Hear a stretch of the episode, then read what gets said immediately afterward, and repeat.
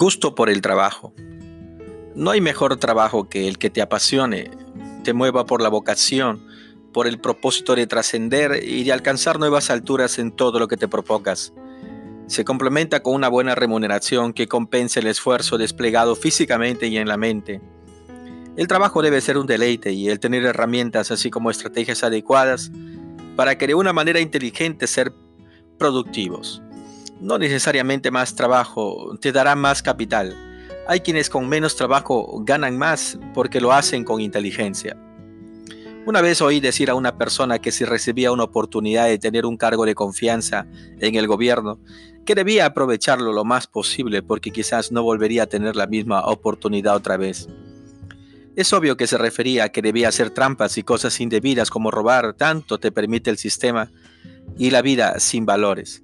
Hoy en día en el Perú, el 90% de personas que fueron autoridades políticas en la pasada gestión están procesados, muchos de ellos actualmente con sentencia. Veremos qué va a pasar con los recién entrados. Cada vez que tenga la oportunidad de capacitar, enfatizo a mis estudiantes de la escuela de gobierno que servir en la política no es para enriquecerse. Que ganas un significativo sueldo, eso sí, pero no como para hacerte millonario la manera de hacerte millonario no es a través del servicio público, aunque lamentablemente los ejemplos que vemos muestran lo contrario. Creo que si llegáramos a aplicar un sistema inteligente de trabajo podemos ganar mucho dinero. Me refiero a desarrollar una cadena productiva de negocios que permita sumar y multiplicar utilidades.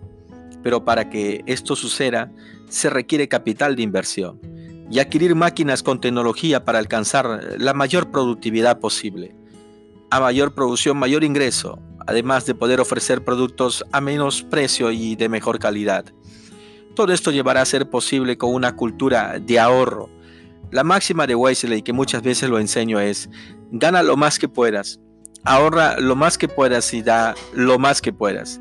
Yo digo, da lo más que puedas, ahorra lo más que puedas e invierte lo más que puedas en colocar en el mercado los mejores productos con el menor precio consiste en dar lo más que puedas.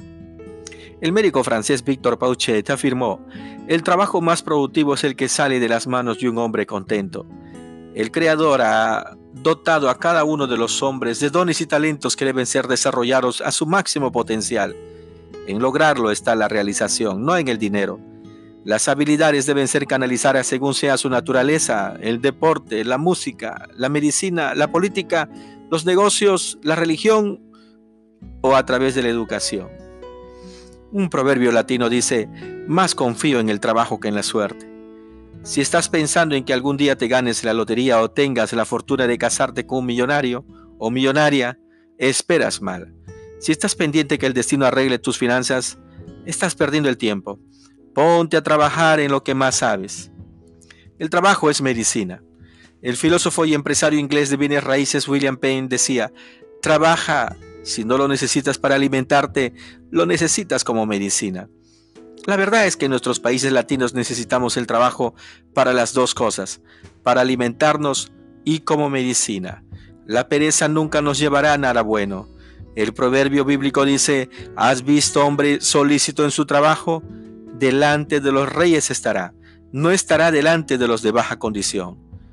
A trabajar para prosperar, se ha dicho.